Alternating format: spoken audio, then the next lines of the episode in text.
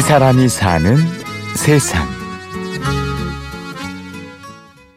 6.25 동란 이후 그때가 동란 지나면 열둘, 세살 때 단팥죽을 어디 가서 어쩌다 무슨 일이 있어서 먹게 됐을 때 세상에 난 이렇게 맛있는 게 있나 그렇게 맛있더라고요. 자꾸 그 맛을 찾는 거예요. 서울 삼청동에서 40년째 단팥죽을 팔고 있는 김은숙 씨. 어린 시절 먹은 단팥죽 맛을 잊지 못해 평생 그 맛을 찾아가고 있습니다. 이게 이제 뜨끈뜨끈할 때 더 맛있지요. 하루에 몇 번씩 찌지요. 어, 처음에 시작할 때야 부업으로 차를 다려 팔고 단팥죽을 끓이는 정도 동네 사람들이 와가지고 어, 여기는 아무것도 안 되는 동네예요. 그러면서 하지 말라고 그렇게 권유하는 사람이 몇 사람 있었어요. 1976년 4월 김은숙 씨가 삼청동에 처음 자리를 잡았을 때 이곳은 허 벌판이었습니다. 주위에서 말리는 장사를 고집한 건 꾸준한 성격 때문이었지요. 뭘로 드려요? 팥죽 두 개 주세요. 네. 단팥죽 2인분입니다. 제가 하도 열심히 하니까 열심히 이 일을 하니까 하나라도 더 맛있게 한다. 요것을 손님이 잡수면은 정말 이렇게 아 정말 좋다는 걸 감동 이거를 잡아내려고 무척 그 열심히 했었어요.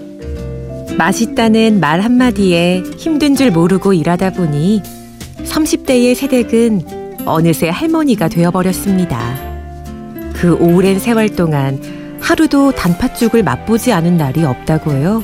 근데 이게 심혈을 다 기울여야 돼요. 이게 그냥 눈 감고 어, 뭐 사람 두고 하는 그런 게 아니라 내 스스로가 매일 그걸 먹어보고 매일 연구하고 이렇게 해야지 다리는 과정이라든가 만드는 거 너무 많이 만들어도 안 되고 너무 적게 만들어도 안 되고 이런 거를 어, 그냥 수시로 부지런하게 어, 그게 그게 바로 제 직업이에요. 그렇게 매일 맛보고 연구하지만 아직도 가장 좋아하는 음식은 단팥죽입니다. 기억 속 단팥죽이 언제나 행복한 풍경과 함께였기 때문일까요? 네, 중고등학교 때도 고등학교 때도 내가 단팥죽을 한 번씩 먹는 거는 그, 너, 그 맛을 지금도 잊을 수가 없어요. 또 거기다 그 국화빵이라는 게 있었어요.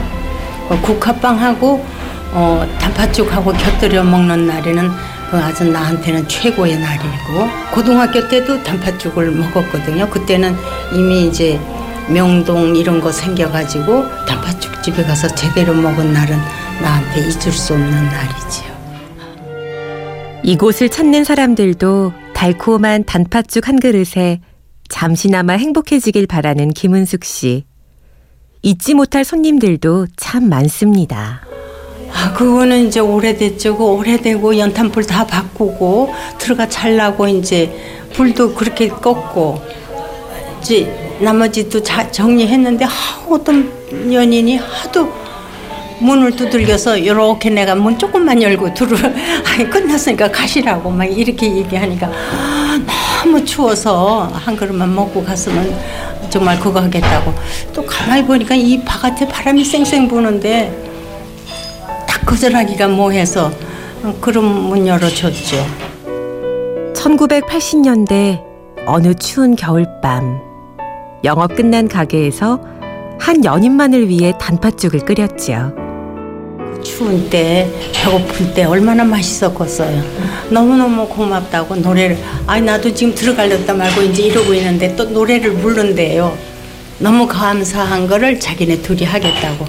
그래서 나는 저기 카운터에 서 있고 자기네 둘이 나를 보고 해가 굴러준데 너무 기분이 좋아.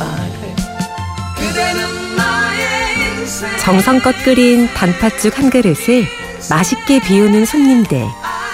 그 모습을 보는 것이 김은숙 씨 평생의 행복입니다. 그 거기다 모든 걸 다 바친 거예요. 지금도 손님이 아 맛있다. 정말 감동할 수 있는 그런 그런 단팥죽 그런 차 잡수고 나서 맛있다 할 적에 그때가 그냥 항시 제일 기쁘죠. 뭐. 어 그건 정말 돈으로 보상할 수 없는 기쁨이고 그리고 특히 이 겨울에 애들이 먹고 나서 아 너무 맛있었어요. 이러면 뭐 그냥 모든 게 다 다 풀어지지.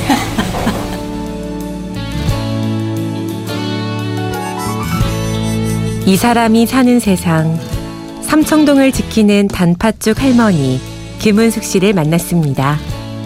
지금까지 취재 구성의 박정원, 내레이션 임현주였습니다.